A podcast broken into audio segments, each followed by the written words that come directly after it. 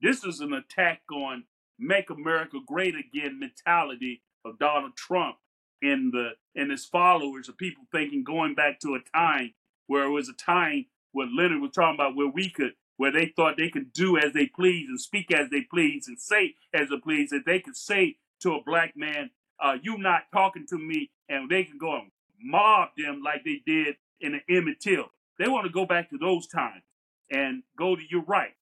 Uh, there wasn't a, this wasn't an aggression on all white people. This was in a response to make America great again.